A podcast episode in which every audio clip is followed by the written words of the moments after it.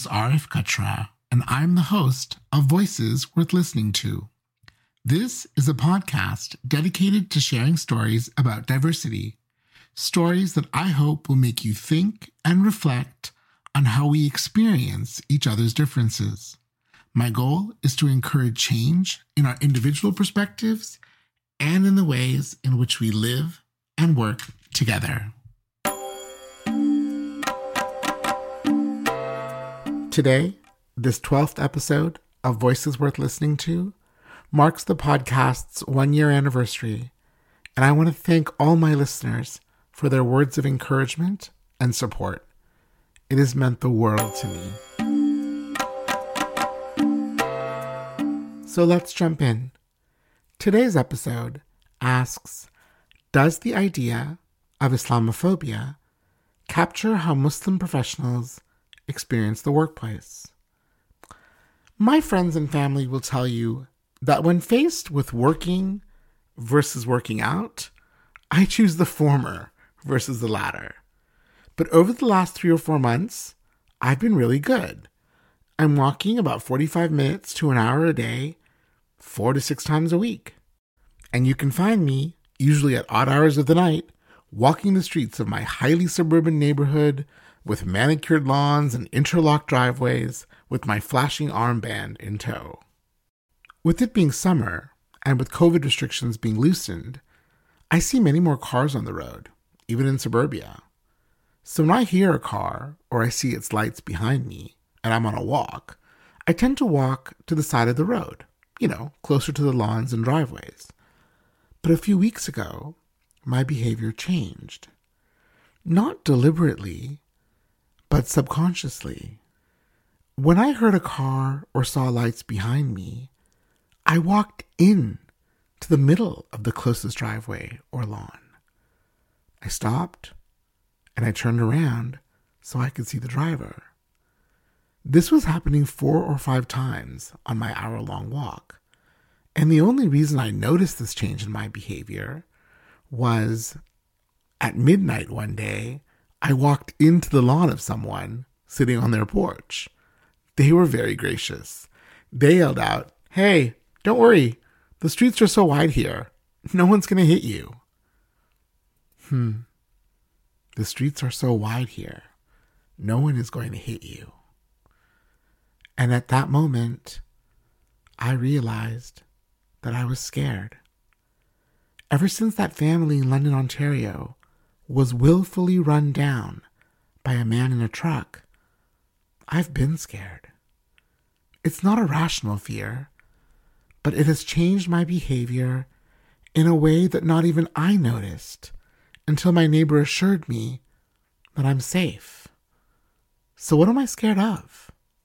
Well, I'm scared of Islamophobia, but not for the reasons you might imagine.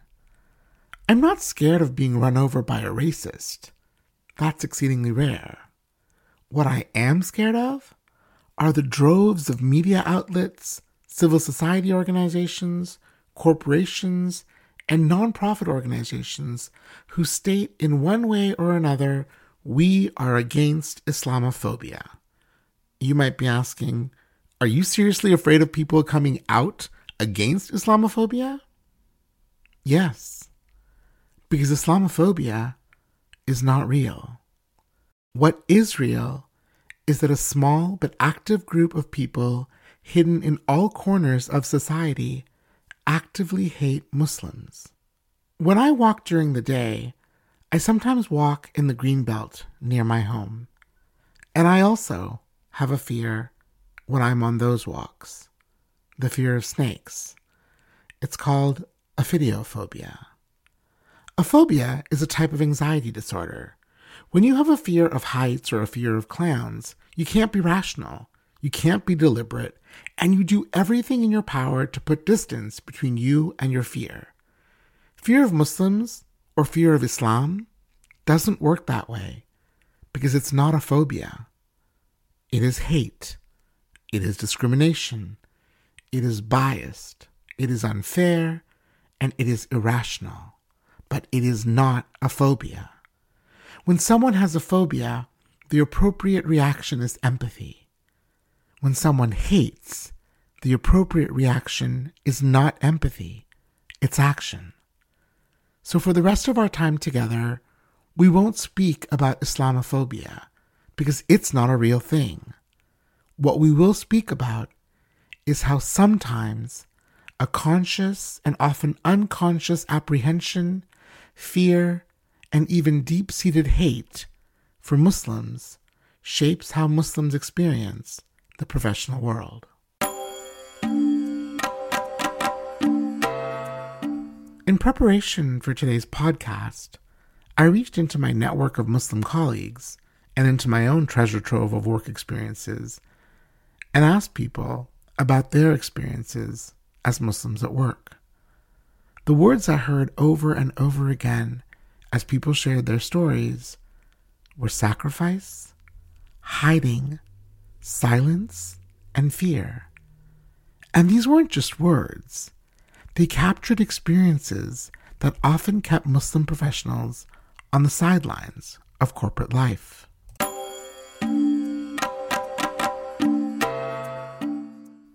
Story number 1, sacrifice.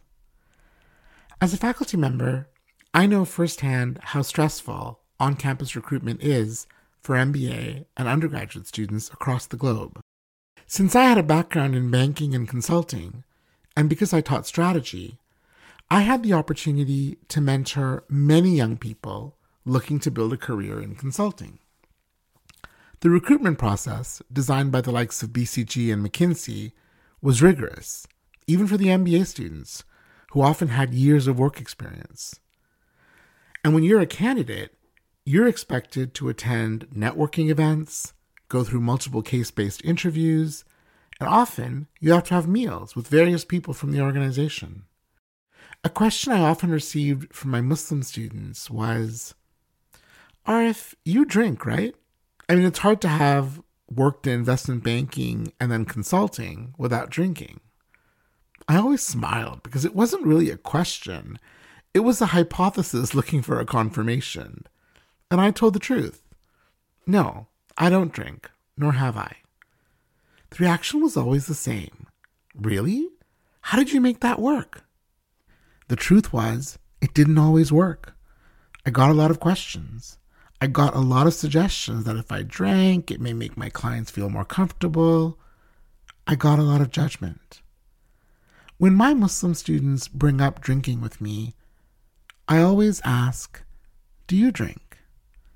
And the response was always interestingly common. No, but I think I'm going to start so I don't stand out as much during recruitment. You know, fitting in is important. That response broke my heart. And I wanted to say, be you. Why do you want to work for someone who wants you to be someone else? But when a Muslim professional comes to you and broaches this conversation, it's not easy for them, because they are talking about sacrificing one of their core values to fit in. The conversation is not being had on a whim. It's with a great deal of thought and often much regret. At the end of recruitment season, I had one of my Muslim students who was going out for a consulting job come to see me. He said, Arif, thanks for all your help with the consulting interviews. How'd it go? I asked. I didn't get an offer, he continued. But you know what, Arif? The saddest part about all of this is that I stand in front of you, first, without a job in consulting, and second, without a key part of my identity. See, I thought that if I started drinking, it would improve my chances of fitting in, and that would help me land the job. I made such a big sacrifice. And now, I'm left with less than I started with. I wanted to hug him, not because I felt bad for him, but because he had had his first experience as a Muslim, negotiating a world of work that is happy to know you are Muslim. I mean, it's a great box to check off when it comes to diversity, but then expects you will be just like everyone else on the team.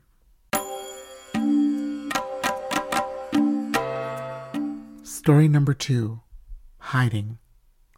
Let me introduce you to my good friend Neelam. She lives in Greenwich, Connecticut, a posh suburb of New York City. She owns 50% of her house, but after her divorce, she had to work low-paying jobs to support her kids. She's an amazing mom and has a passion for early childhood education. She had been saving for about 10 years, and a few years ago, saved enough money to start her own home-based daycare. Neelam is an eclectic educator. Her approach to education is all about intersections.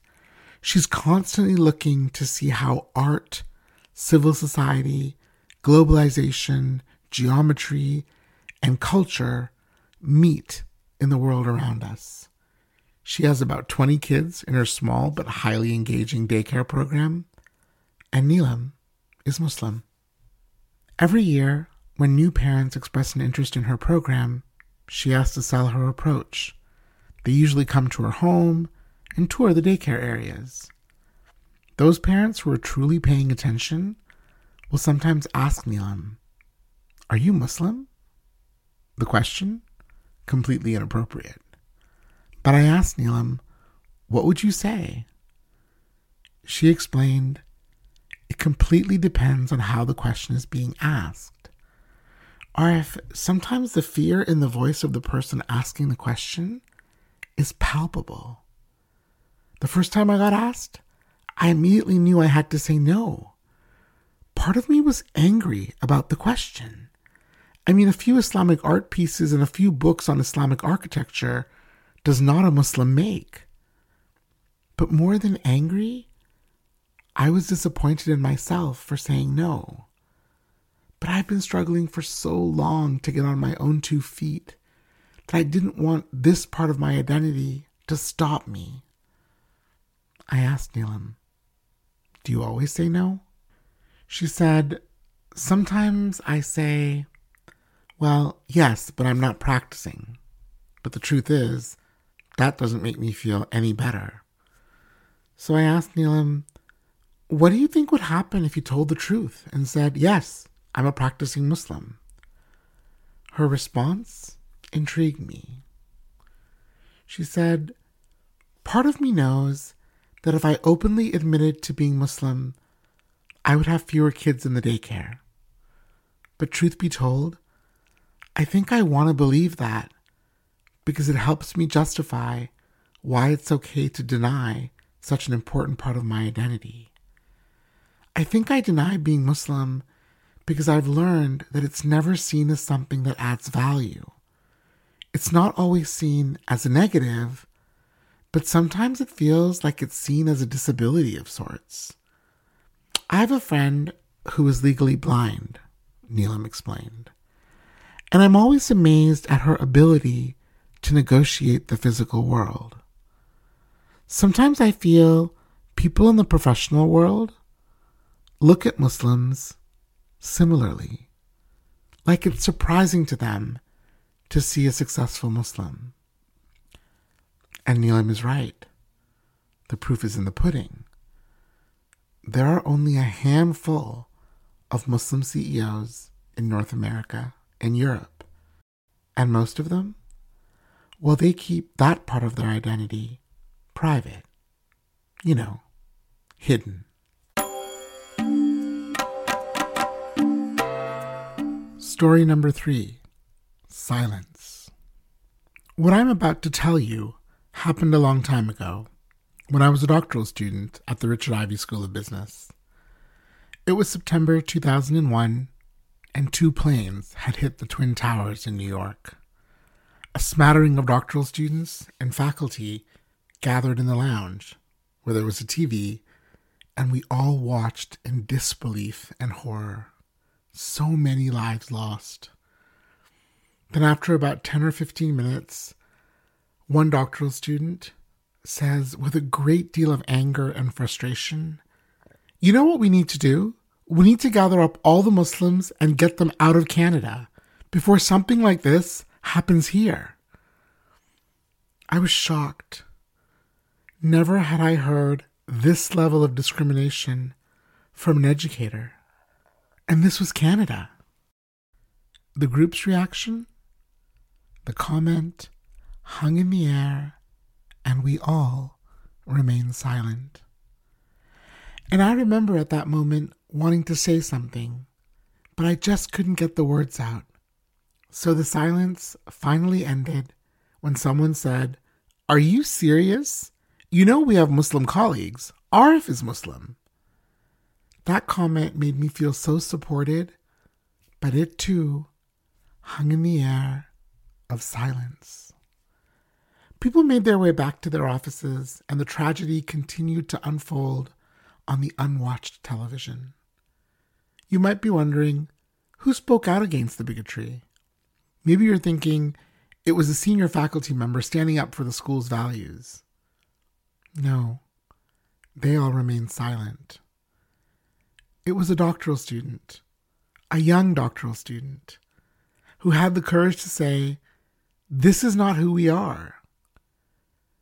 And whether I was a doctoral student or a faculty member many years later at the school, my being Muslim was a comprehensively ignored reality. People were happy to learn about my being South Asian or a member of the gay community. What was off limits was my faith. And after so many years, I too have learned to be silent, like so many Muslim professionals. Story number 4, fear. When I was a faculty member in the US, every year, like at every university, my performance was evaluated along 3 basic criteria: teaching, research, and the service I provided to the profession and the school. I remember one particular meeting with my department chair. Let's call him John. John launched into the evaluation meeting telling me, "Arif, I think you've been making great contributions to the school. Your research has been exemplary. You're taking on the mantle of becoming the MBA program director next year. And I want to be the first one to let you know that you're receiving the university's highest honor for teaching, the Howard A. White Award for Teaching Excellence. You will be the second recipient of this award in the business school's history." What was usually an hour-long meeting seemed to end in less than 2 minutes, and I was a little shocked and overwhelmed by all the compliments. With little left to discuss, the meeting seemed to be ending. And just before I got up, John leans in and says, "Arif, there is one other thing I want to discuss with you before you leave. It's not directly related to your evaluation." I said, "Sure, what is it?" And it began. John said, "You're Muslim," to which I nodded. "And you've always said to me, Arif, that most Muslims are moderates. Now, I'm certain as the sky is blue that I have never said to anyone that most Muslims are moderates, because that's not how Muslims self-identify. It's not as though when 2 Muslims meet, one says, 'Hi, my name is Abdul, I'm a moderate,' and the other says, 'Hi, my name is Kareem, I'm a fanatic.' Those are labels that non-Muslims place onto Muslims." Nonetheless, for ease of conversation, I agree. John then says, "Arif, I was watching Fox News yesterday. Were you watching?" I awkwardly said, "No, not yesterday." And John continued, "Well, there was a young Muslim commentator on Hannity whose views I thought were rather extremist. And it made me think of you." The sip of water I had just taken came hurling out of my mouth, and I said, "Why would that make you think of me?" And John said, very calmly, "Well, I think Islam needs a moderate and articulate representative, and I think you would be great." I didn't know where to begin with that comment. Would I go to the International Muslim Facebook group and its 1 billion members and ask to be nominated? Would I just appoint myself and become this representative? Well, the conversation continued, and there were very funny moments and others that were pretty offensive. But the conversation was interesting. And although I can laugh about it now, I remember leaving that conversation having a sense of fear. See, I learned that as a Muslim on faculty, I was being evaluated, consciously and subconsciously, by my colleagues. They were okay with me being Muslim, as long as my views were very similar to those held by non-Muslims. My being Muslim was fine, as long as it didn't make anyone feel uncomfortable. See, I couldn't just be Muslim. I had to be one that was acceptable. And the underlying assumption was that it had to be made clear to me what kind of Muslim is, in fact, acceptable. You might be thinking, well, this is a one-off conversation with someone who may not have been very tolerant or accepting of differences. I want to believe that, but the data won't let me. Respected organizations such as Angus Reid, Insights Matter, the Association for Canadian Studies, and top Canadian universities have uncovered some compelling statistics. 46% of Canadians have an unfavorable view of Islam, more than for any other religious tradition. 52% of Canadians feel that Muslims can only be trusted a little or not at all. 42% of Canadians think discrimination against Muslims is mainly their own fault. 51% of Canadians support government surveillance of mosques, as compared to 46% of Americans. And 55% of Canadians think the problem of Islamophobia, well, that's overblown by politicians and media. You see, fear of Muslims is real. The effect of that fear on Muslim professionals is also very real. And the implication? Well, you'll be hard-pressed to find Muslim CEOs of mainstream organizations in Canada, the US, or the EU. I guess the next question is, why should this matter to organizational leaders?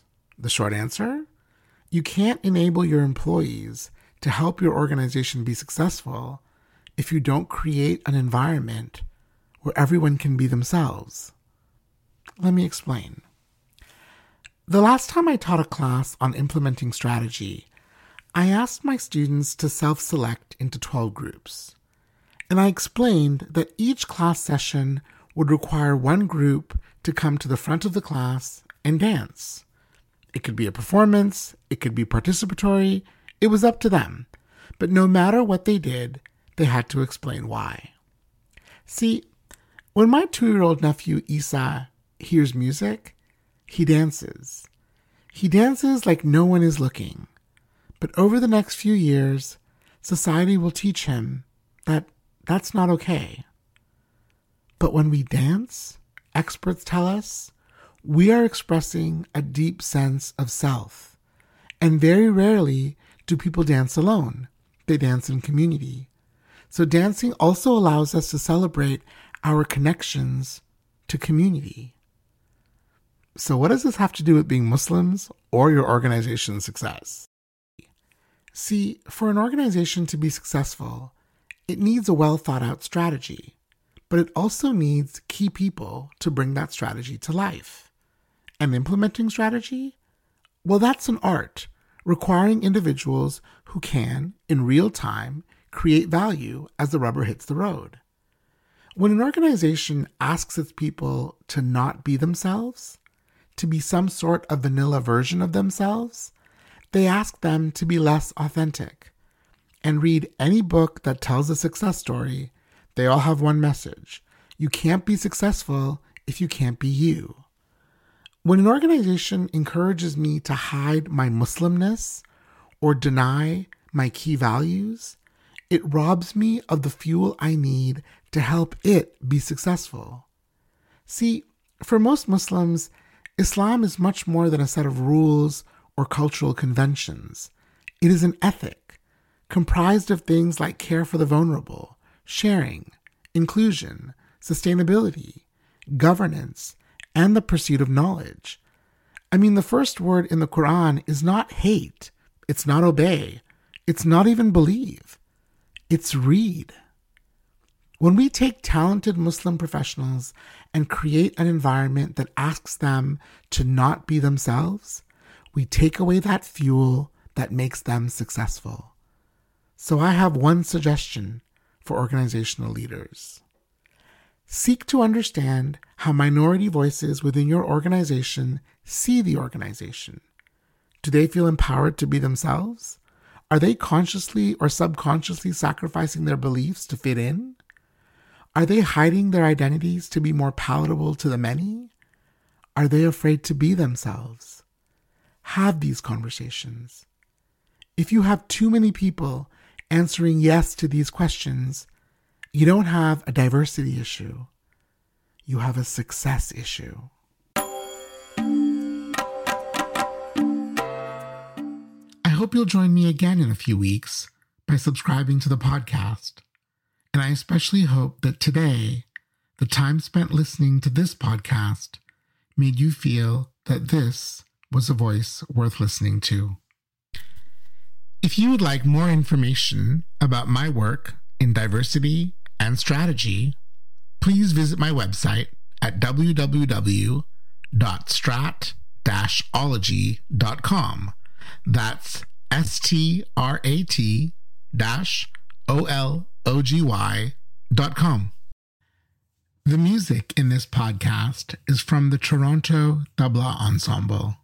To find out more, visit torontotabla.com. That's the word Toronto and the word tabla, Tabla.com.